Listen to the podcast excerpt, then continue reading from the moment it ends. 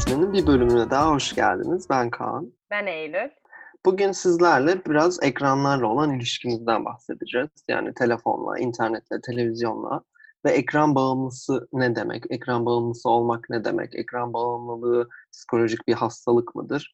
Ee, modern insanı ekranlar ne ölçüde etkiliyor? Bu tür şeylerden konuşacağız. Evet ve her zaman olduğu gibi birazcık da beyinle alakalı bilgiler de vermeye çalışacağız.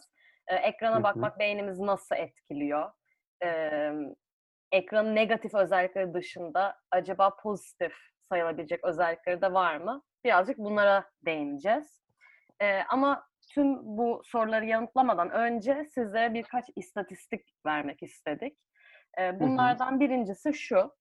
1989'dan 2005'e kadar e, online nüfus dünya çapında 500 binden 700 milyona kadar çıkmış. 2020'de de tahmini rakam 4.8 milyar. Bu rakam tabii birey sayısını yansıtıyor. Yani cihaz ekran sayısı bunun aslında çok üstünde. Evet, başka bir istatistik de şu. 2019 yılı verilerine göre, Amerika Birleşik Devletleri'nden gelen verilere göre 8-12 yaş arası ortalama 4 saat 45 dakika ekran başında harcıyor. 12-18 yaş arasında ise bu istatistik 7 saat 25 dakikaya çıkıyor. Ve buna okul, ödev, kitap okuma gibi süreler dahil değil. Yani eğlence ve sosyal iletişim için kullanılan rakam bu aslında. Ee, ve ekranları bir de iş gereği kullanmak zorunda olan insanlar da var. Onlar için düşündüğümüzde bu rakam çok çok daha yukarı çıkıyor. Ee, bu ekranı iş için kullanmak ve eğlence için kullanmak arasında bir fark var mı? Buna da değineceğiz aslında. Hı hı. Yani Instagram için ekrana bakmakla mail atmak bizi nasıl farklı etkiliyor ondan konuşacağız biraz. Hı hı.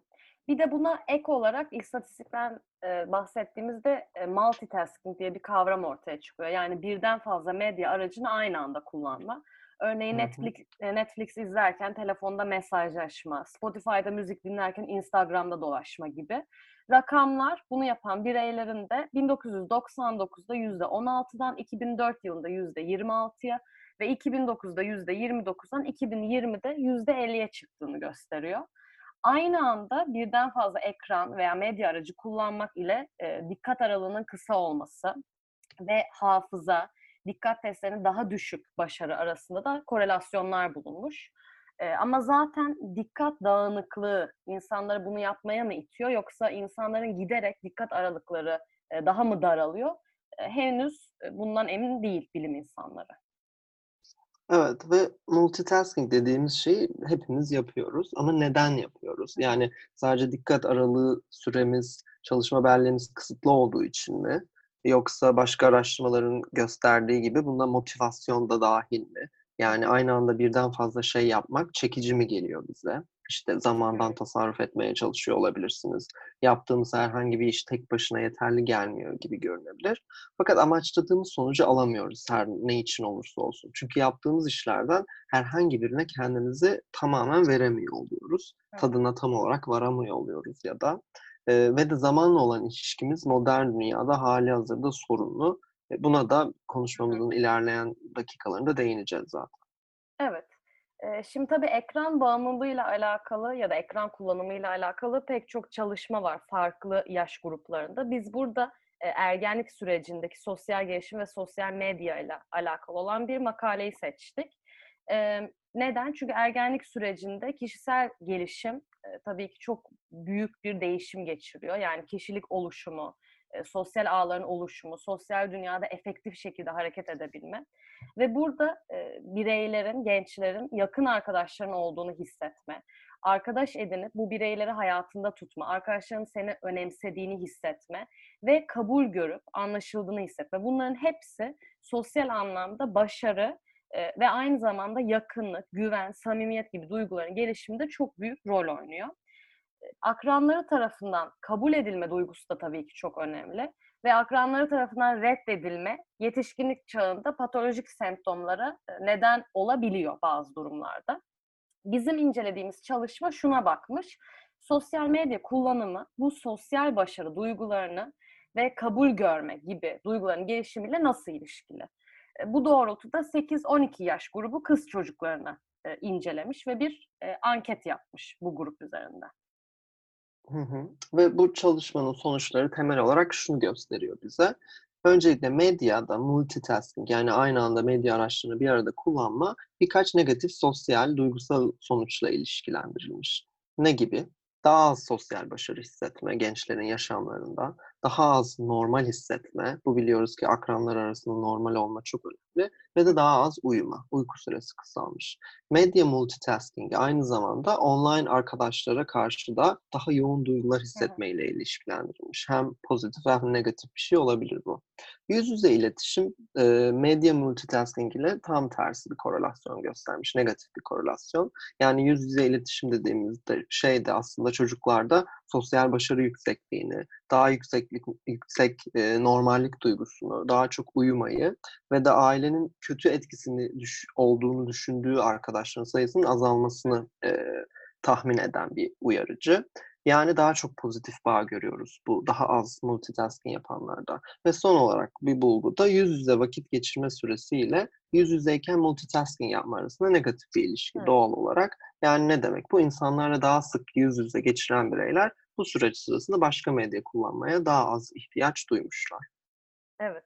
Bir düşündüm sen bunu anlatırken ben e, nasıl bir nasıl bir gruptayım diye. Sanırım Hı-hı. ben de insanlarla sık sık yüz yüze vakit geçirmeyi daha çok yapıyorum. Sen nasıl yapıyorsun? Evet ben olayını. Ya bu, bu süreçte sanırım biraz değişti gibi. Aynı anda birden fazla medyayı kullanma, özellikle artık sosyal ilişkiler de ekran başında olduğu için senle mesela Zoom'dan, evet. Skype'dan görüşürken aynı anda başka bir şeyle de uğraşabiliyor oluyorum. Evet. Ama umarım bu dönem geçince normale dönebiliriz. Evet, umuyoruz. Peki, e, buradan birazcık e, aslında internet bağımlılığı diye bir şey var mı? Yani e, hem bu ergen grubunda ama hem de yetişkinlik çağında bu gerçekten bir bağımlılık olabilir mi? Buna geçebiliriz. E, bu hı hı. internet bağımlılığı 1990'ların başında ortaya çıkan bir konsept ve klinik bir vaka olarak kabul görüyor. E, internet bağımlılığının madde bağımlılığı ve kumar bağımlılığı ile çok fazla ortak yönü olduğu da görülüyor. Örneğin kişinin modunu modüle etme isteği, yani bir endişe duyuyorsa e, veya bu bağımlılığı bir kaçış mekanizması olarak kullanma gibi. E, aynı zamanda bu bireylerde yoksunluk semptomları ve e, yüksek tolerans görüyoruz.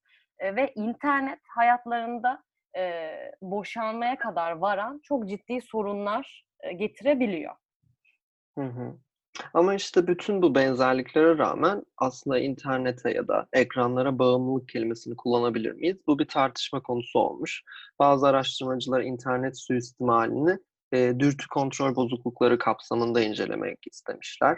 Aynı şekilde patolojik kumar da bir dürtü kontrol bozukluğu olarak geçiyor aslında. E, ve çalışmalar gösteriyor ki interneti suistimal eden bireyler hayatlarının zaten başka aşamalarında da bozukluk gösteriyorlar. Örneğin depresyon, bipolar bozukluk, seks bağımlılığı, düşkünlüğü o bireylerde yine daha çok görülüyor. Doğru.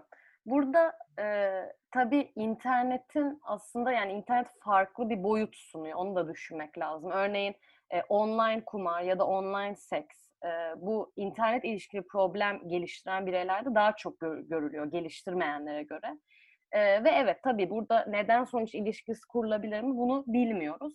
Ama en azından şunu görebiliyoruz. İnternet bu çeşit patolojilerin ifade edilmesi konusunda farklı bir platform sunuyor. Hı hı. E, örneğin işte anormal seksüel e, davranışı olan bireylerde e, bu patolojilerini daha rahat yaşayabiliyorlar. Neden? Çünkü online materyale çok kolay erişilebiliyor. E, bu süreçte anonim kalabiliyorsun. 24 saat erişim e, oluyor vesaire. E, bunlar hep bu patolojilerin yaşanmasına kolaylık sağlıyor.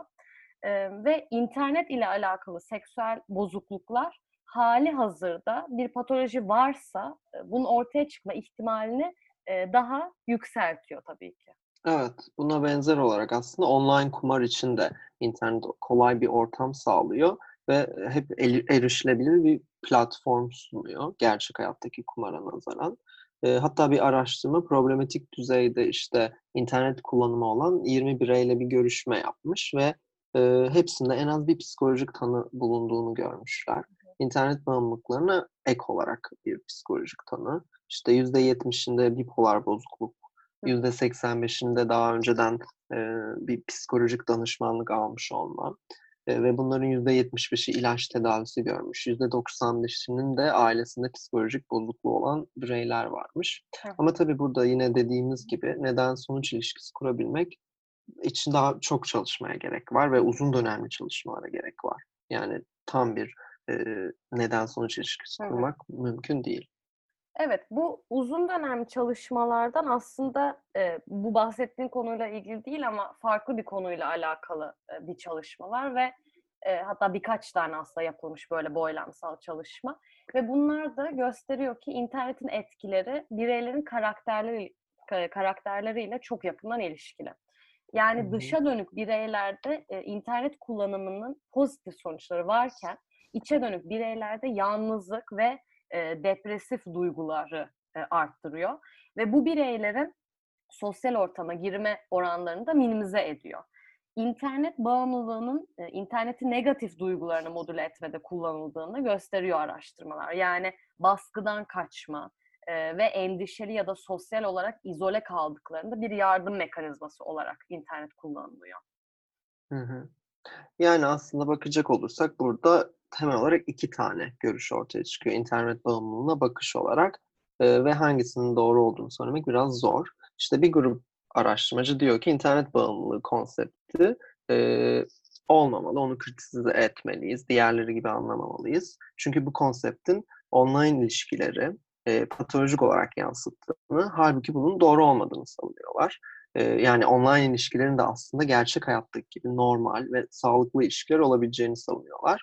Bazı bireylerin ise gerçek hayat yerine online arkadaşlıkları tercih etmesi ve e, bunda patolojik bir hal olmamasını yineliyorlar. Hı hı. E, bazı araştırmalar ise online komünitelerin yani online e, bir araya gelen insanların daha güçlü ilişkiler, işte grup tarafından kabul Hı. görme, sosyal destek gibi alanlara aslında katkı sağladığını gösteriyor. Yani yine kritize ediyorlar bu kavramı ve çoğu online ilişki de aslında gerçek hayata transfer olduğu için bireylerin genel hayatlarıyla ilgili bir e, problem olabileceğini öne sürüyorlar.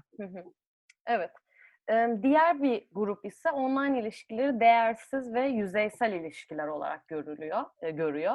E, Yani pseudo komünite olarak tanımlıyorlar. E, Hatta burada bir araştırmacının şöyle bir lafı var. E, Ses kayıtları, e-mail ve fakslar bunların hepsi bize biriyle temas halinde olduğumuz illüzyonunu yaşatıyor. Halbuki tek temas halinde olduğumuz şey klavyemiz. Muhtemelen online ilişkiler kimileri için sağlıklı e, olabiliyorken kimi bireyler için zararlı etkileri var. Demin de aslında belirttiğimiz gibi bu dışa dönüklülük, içe dönüklülük bunda e, büyük bir rol oynuyor e, olabilir. Evet. Evet, şimdi internet bağımlılığın bir patoloji olarak değerlendirip değerlendirmeyeceğinden bağımsız olarak bu tartışmanın ötesinde ekranlarla olan ilişkimizin aslında negatif sonuçlar doğru, doğurabileceği gerçeğini gördük. E, patolojik boyutlara varmadan da aslında ekranla geçirdiğimiz bu zamanın kalitesi, süresi bize etkiliyor. Ve bu etki özellikle küçük çocuklarda e, gelişimsel, sosyal, bilişsel sorunlara yol açabiliyor. Ya da sorun olması bile değişikliklere yol açabiliyor. E, yapılan araştırmalar gösteriyor ki ilk başta göze çarpmayan sorunların arasında çocukların gelişimini birçok yönden etkileyebilecek faktörler var. Ne gibi faktörler bunlar? Öncelikle duyusal, algısal aşırı yüklenme oluyor çocuklarda. Bu ekranların getirdiği farklı duyusal e, alan yüzünden. Yani 2-3 yaşından itibaren çocuklar ekranlarda renkli, hareketli, sesli, sürekli değişen, duysal olarak fazlaca yüklü şeylere maruz kalıyorlar yani en başında. Hı hı. Evet. Ee, ve bu da aslında kendi başına düşünüldüğünde evet o kadar kötü bir şey olmayabilir. Ama buradaki sorun şu ki e, dünyanın kendisi her zaman bu kadar yüklü duyu, e, algı alanlarından oluşmuyor. Bu da çocukların daha az yüklü iş, e, işlerde dikkatlerini toplamalarını zorlaştırıyor. Örneğin kendi başlarına, kendi oyuncaklarıyla daha az zaman geçirip daha az hikayeler kuruyorlar. Kitap okurken daha çabuk sıkılıyorlar. Okula adaptasyon sırasında sınıf içi materyaller e, onlara yeterli gelmiyor gibi gibi. E, ve baktığımızda son yıllarda e, dikkat bozukluğu ve hiperaktive bozukluğu tanılarında çocuklarda daha sık konulmasının bir nedeni olarak tüm bu faktörler gösteriliyor zaten. Evet. Bu, bunun dışında bir sonuç daha da çocuklarda uyku süresinin ve kalitesinin düşmesi. Ee, 12 yaş altı çocuklarda biz doktorların söylediğine göre 10-12 saat uykuya ihtiyaç duyduklarını biliyoruz. Fakat ekranla geçilen zamanlar çocukların bu uyku zamanlarını çalıyor. E, kaliteli bir uyku içinde uzmanlar uyumadan en az 2-3 saat önce yapay ışık kaynaklarından yani hayatımızdaki tüm ekranlardan uzak durmamızı söylüyor. Fakat uyumadan önce son yaptığımız şey genelde ekranlara bakmak oluyor. Ekranların özellikle küçük çocuklardaki bir diğer etkisi de sinir sisteminin aşırı uyarılması. Yani genelde anksiyete, travma ya da saplantılı düşünceler sırasında görülen e, aşırı sinir sistemi uyarılması ekran başında çok fazla zaman geçiren küçük çocuklarda da görülüyor ve bu gelişmesinin çok başında olan sinir sistemleri için bir sorun. Ne gibi sorunlar olabiliyor? Durum bozukluklarına, duygu durum bozukluklarına, mizaçlarında zorlu davranışlara, e, yönelik eğilime ve yine dikkat bozukluklarına, dürtülerine karşı koymakta zorlanmaya e, neden olabiliyor. Kesinlikle. Ee, şimdi hı hı. burada zaten sen de birazcık e, sinir sisteminden bahsettin. Biraz daha detaya girebiliriz belki beyinle alakalı. Ee, şimdi baktığımız zaman internet ve ekran bağımlı üst düzeyde olan insanların beyinlerinde özellikle serebral korteksin gri bölgelerinde bir atrofi görülüyor atrofi dediğimiz yani hücre körelmesi. E, bu bölgeler temelde yüksek bilişsel kabiliyetler denilen plan yapma, dürtüleri kontrol etme, organize etme gibi gibi bir sürü e, önemli yönetici fonksiyonlardan sorumlu. Hı hı. E, dediğin gibi atrofi yani hücre körelmesi de bir diğer yerde striatum adı verilen bir beynin bölgesinde görülüyor. Bu bölgede beynin ödül sistemini yönetiyor. Yani bize zevk veren yeme, içme, seks, sosyal stimülasyon gibi faaliyetlerle olan ilişkimizi düzenliyor ve onlara olan tepkimizi, ihtiyacımızı. E, diğer bir görevi ise sosyal durumlarda dürtülerimizi kontrol etmesi. Yani bununla bağlantılı olarak da empati kurma becerisini ya da bir önceki yayınımızı izlemişseniz motivasyonu belki evet. bu konuda rol aldığı düşünülüyor. İnternet ve ekranla geçirilen zamanın uzun ve kalitesiz olduğu kişilerde de işte bu bölgelerin hepsinde hücre körelmesi yani fonksiyonel bozukluklar görülüyor. Bu da demek ki dürtülerimizi kontrol etmekte zorlanıyoruz. Hı hı. Sosyal ilişkilerde ve e, duygu durum kontrolünde de değişik sorunlarla karşılaşabiliyoruz. Buna ek olarak e, araştırmacılar ayrıca beynin beyaz bölgelerinde, bu beyaz bölgelerde aslında e, bu demin Kaan'ın bahsettiği bölgeler arası hızlı ve efektif bilgi akışını sağlayan bölgeler e, ve bu bölgelerde bazı kayıplar yaşanabildiğine e, işaret ediyor. E, ekranlarla arasındaki ilişkisi e, toksik olan bireylerde e, ne oluyor? Bu hücrelerde de kayıplar görülebiliyor. Ve tabii hı hı. ki e, sonuç olarak beyindeki bölgeler arasındaki iletişimi aslında e, sekmeye uğratıyor. Beynin çalışması hakkında bildiğimiz en önemli şeylerden biri de e, bu önemli organın bu e, integrasyon sürecine girmesi. Yani integrasyon sürecinden kastımız da gelen sinyallerin ve bilgilerin beraber işlenmesiyle ortaya çıkan bir işlem sonrası bu organ görevini yerine getirebiliyor. Tabii bunların hasar görmesi demek iletişimin yavaşlaması ya da yolda bazı bilgilerin kaybolması demek. Bu da en yüksek bilişsel fonksiyonunuzdan en temel dürtüsel ya da duygusal tepkilerinize kadar her şeyde bir e, sorun yaşanabilecek e, olmasına işaret ediyor tabii ki. Hı hı. Evet, beyindeki bu anatomik değişikliklerin ötesinde bir de bazı kimyasal değişiklikler var. Özellikle dopamin yollarıyla ilgili. İşte yine ekranla negatif ilişkisinin işte özellikle bilgisayar, video oyunlarıyla bağımlılık derecesinde olan bireylerde yapılan araştırmalarda beynin dopamin yollarında fazla aktivasyon görüyoruz. Nedir dopamin? Ödül sistemlerinde ve ödüle verdiğimiz tepkilerde, zevk dürtülerinin kontrolünde görev olan bir e, nörotransmitter.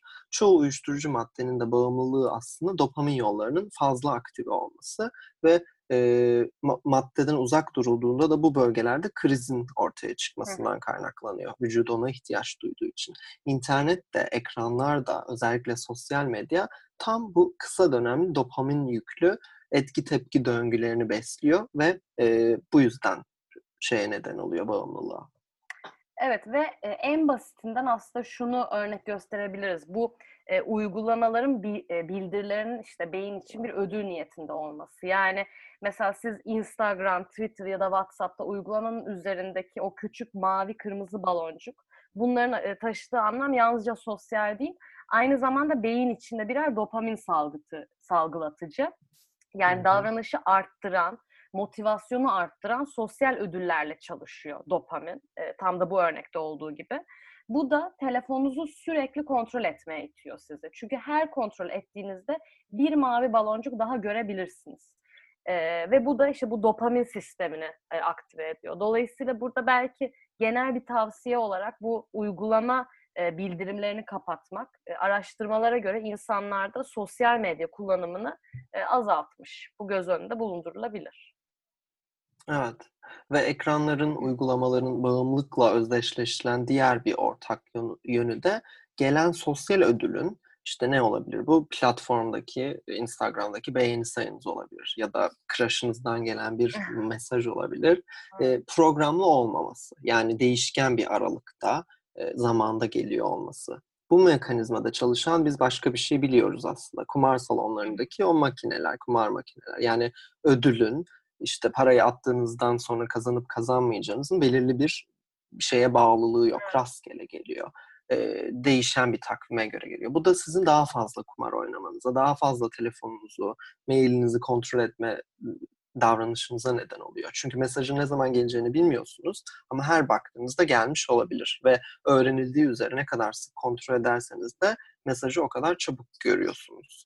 İşte açıp baktığınızda mesajın gelmediği her durumda da beyin dopamin yolları biraz daha yoksunluk çekiyor. Çünkü ödüle ulaşamadınız. Stimüle olamadıkça da yani işte sosyal ödül gelmedikçe sosyal ödüle olan bağlılığımız, bağımlılığımız, ihtiyacımız da o kadar artıyor. İşte bu tam da aslında bağımlılığın kitap formülü yani. Kesinlikle öyle. Kesinlikle öyle. Şimdi Hı. buradan e, ekran bağımlılığı ve e, modern dünyamıza yani ekran bağımlılığı bizi nasıl etkiliyor? Bununla alakalı şöyle bir kapanış belki, kapanışa doğru gidebiliriz. Şimdi ekran bağımlılığı ve kişinin psikolojik refahı düşünüldüğünde ekranlarla ilişkimizin belli bir tarafına odaklanma gibi bir eğilimimiz var. Özellikle bizim pasif olarak e, içerik tükettiğimiz eylemlerden oluşuyor bu taraf. E, televizyon izlemek, Instagram'da, Twitter'da, Facebook'ta ekranı sonsuza kadar aşağı kaydırmak gibi. Ama ekran tutkumuz bununla sınırlı değil tabii ki. Modern dünyada ekranlar sosyal ilişkimizin, e, ve kimileri için iş hayatlarımızın da bir parçası. İlk başta daha az zararsız, belki hatta verimli, üretken görünen birçok aktivitede bizi ekranlara bağlıyor. Bunların e, daha az farkında olsak da. Mesela artık toplu taşıma kullanırken yolu seyretmek ya da e, yanımızda oturan yabancılarla konuşmak yerine e, aman hadi işte şu 15 dakikaya da sabah başladım podcast'ın kalan kısmını sıkıştırayım diyoruz. e, ve bu arada bizi sıkıştırın tabii ki bu 15 dakikaları. Sıkıştıranları da görüyoruz. Çok evet. mutlu oluyoruz. Aynen. E, ya da ne bileyim benzer olarak sabah kahvemizi almak için sıramızı beklerken cevap veremediğimiz e-maillerimize yetişmeye çalışıyoruz. Yap, e, yemek yaparken e, arkada bir müzik, e, bir televizyon, herhangi bir ses bunlar olmasa bir eksiklik hissediyoruz yani bizim hayatımızı inanılmaz aslında domine etmiş bir durumda bu ekranlar. Evet kesinlikle ve bunun tam olarak nereden geldiğini araştırıyor araştırmacılar. Yani neden bu kadar istiyoruz bunları? Yeterince zamanımız mı yok? E, ama aslında ironik bir şekilde tarihte hiç olmadığı kadar çok zamanımız var. 2020 yılında hı hı. dünyanın şanslı bölgelerinde yaşayan insanlar için en azından. Mesela artık ekmek yapmak için her günün işte yarısını harcamıyoruz. Evet. Gerçi ben karantina döneminde bir somun ekmek için tüm gün uğraştığım da oldu da o ayrı bir konu. ee, işte ya da bir kıyafet, e, bir dolap dolusu işte kıyafetin üretim aşamasının hiçbir hı kısmına dahil olmadan sadece mağazaya gidiyoruz, alıyoruz. Evet. Ee, işte ama bankamatik sırasında beklediğimiz 3-5 dakika bizi sinirlendirebiliyor. Yani modern insanın içinde bulunduğu bu duruma e, psikologlar bir isim vermiş. Zaman kıtlığı sendromu diyorlar. Yani kimsenin yapmak istediği hiçbir şeyi yapması için zamanının yeterli olmadığını sanması, buna inanması. Bu aslında üretkenlik, çalışkanlık davranışları etrafında belirlenmiş bir kültürün getirisi. Ya da belki götürürsü bilmiyorum. E, karantina döneminde evde kaldığımız bu sürede ben bunun baskısını Hı. hissettim. Sen de hissettin bilmiyorum. Yani tembelliğin, boş Evet. durmanın sorun olduğunu bize hatırlatan bir, bir kültür var aslında. Evet ve doğal olarak işte bu ekranlarla olan bağımızın da bu kültürden etkilenmemesi çok zor. Yani çünkü e, düşündüğümüzde aslında sosyal, bireysel, e, üretken ya da eğlence için her türlü etkinlik e, ekranlar üzerinden gerçekleştirebilir bir hale geldi. Hı E, hı. ve kendimizi kötü hissetmek üzerine kurulmuş bir ilişkide kaçınılmaz gibi. Yani e, işte Netflix'te bir sezonu bitirmek, bu demin bahsettiğimiz kahve sırasında telefonuna bakmak vesaire vesaire tüm bunlar zamanın kısıtlı hiçbir şeyi e, yetiştiremeyeceğini düşünen biri tarafından yapıldığını düşündüğümüzde sorunsal geliyor. Bu sorundur e, ve sorun temeli şudur demek tabii ki bize düşmüyor. E, ama bunun nedenlerinin ne olabileceği hakkında araştırmalar genel olarak iki temel şeye ifade ediyor. E, belki bundan hı. bahsetmek istersin biraz. Bunlardan birincisi işte az önce de bahsettiğimiz gibi ekranların bizim bağımlı hale getirmek üzere tasarlanmış olması. Şu an büyük teknoloji şirketleri, o dev, Google, Facebook gibi şirketler sinir bilimcileri daha fazla çalıştırmaya başladı şirketlerinde. Ee, az önce bahsettiğimiz bu dopamin yollarını ne kadar fazla, ne kadar çabuk ve bağımlı hale gelecek şekilde çalıştırabileceği üzerine tasarlanıyor uygulamalarımız, telefonlarımız. Bildirimler, işte onları kullanma şeklimiz, uygulamanın arayüzü hepsi uzmanlar tarafından ortaya çıkılıyor. Bir de bunun üstüne kültürel olarak da bağımlılık etrafında bir şekillenme var, bir ögelenme var. Yani sosyal hayatlarımızın bir parçası olmuş bu. Muhabbetlerimizin çıkış noktası olabiliyor ya da bazen bitirdiğimiz yer olabiliyor. Bir e, diğer neden de az önce Kaan'ın bahsettiği bu zaman kısıtlılığı sendromuyla alakalı. E, Evet belki tarihte hiç olmadığı kadar çok zamanımız var ama bu zaman kompartmanlara e, ayrılmış halde. Yani bölük pörçük bir zamandan bahsediyoruz. Uyandıktan sabah kahvaltısına kadar küçük bir ara. Metroda 20-30 dakikalık bir ara, kahve sırasında bir ara, işte otobüsü beklerken bir ara E, ve bu kısa aralıklarda anlamlı işler yapmak yerine bir YouTube videosu sıkıştırmak, e-mailleri kontrol etmek istiyoruz. E, Yani kitap okumak için ya da ne zamandır konuşmak isteyip arayamadığımız bir arkadaşımızı aramak için yeterli e, kaliteli zaman gibi gelmiyor bu küçük aralıklar. Onun yerine daha kısa yollu bu dopamin salgılatıcılarına yöneliyoruz ister istemez. Çünkü cebimizdeki bu küçük ekranlar onun için orada duruyor gibi. Yani bu ihtiyaç için orada. Evet, yani şimdiye kadar böyle teknoloji ve ekranlarla olan ilişkimizde sanki özellikle çocuklar üzerinde de yapılan çalışmalarda görüldüğü gibi negatif bir imaj çizdik. Hı hı, İşte ne dedik? Sosyal medya depresyon ve anksiyeteyle ilişkili mi dedik? hı hı. Şiddet içerikli oyunlar çocukları daha şiddet eğilimli yapıyor mu gibi sorular var ya da e, Evet. Medyada. İşte gençler bütün bu globalizme, bu sosyal ağlara rağmen tarihte aslında hiç olmadığı kadar yalnız görünüyor. Neden? Yani bu tür soruları inceleyen ve e, biz çok medyaya e, yansımış araştırmalar var. Ama bir araştırma var ki geçen yıl Ocak ayında Oxford'dan çıkmış bir meta analiz bu. E, toplamda 35 bin gencin internet ve ekran kullanma datası üzerinden yapılmış bu da. Gençlerde psikolojik sorunlar ve medya kullanımı, sosyal medya kurma, kullanımı arasında o kadar da kayda değer bir ilişki bulamamış. Yani bazı araştırmanın abartıldığını düşünülüyor bu meta analize göre. Sosyal medyayı daha çok kullanan gençler daha çok intihar etmiyor ya da daha çok psikolojik teşhis konulmuyor. Belki bu az önce yaptığımız işte internet bağımlılığı var mıdır yoksa onu başka sorunların bir öğesi olarak mı ele almalıyız yine geliyor. Yani aslında temel olarak benim en azından bitirmek istediğim nokta şu ki sosyal medya, ekranlar tek başlarına negatif olmasa da, şeytan olmasa da onlarla ilişkimiz onları bu hale getirebiliyor. Yani kişisel olarak gerçek hayatta da yaptığımız gibi online hayatta ve ilişkilerde de bu mesafeye, Hı hı. bu aramızdaki ilişkiye dikkat edersek belki bu e, toksiklikten kurtulabiliriz gibime geliyor benim. Evet ve beynimize de iyilik etmiş oluruz diye düşünüyorum. Evet, kesinlikle. Evet, em, bu bölümün de sonuna geldik. Teşekkürler bizi dinlediğiniz için. Teşekkür ediyoruz. Bir sonraki yayında görüşmek üzere. Görüşmek üzere.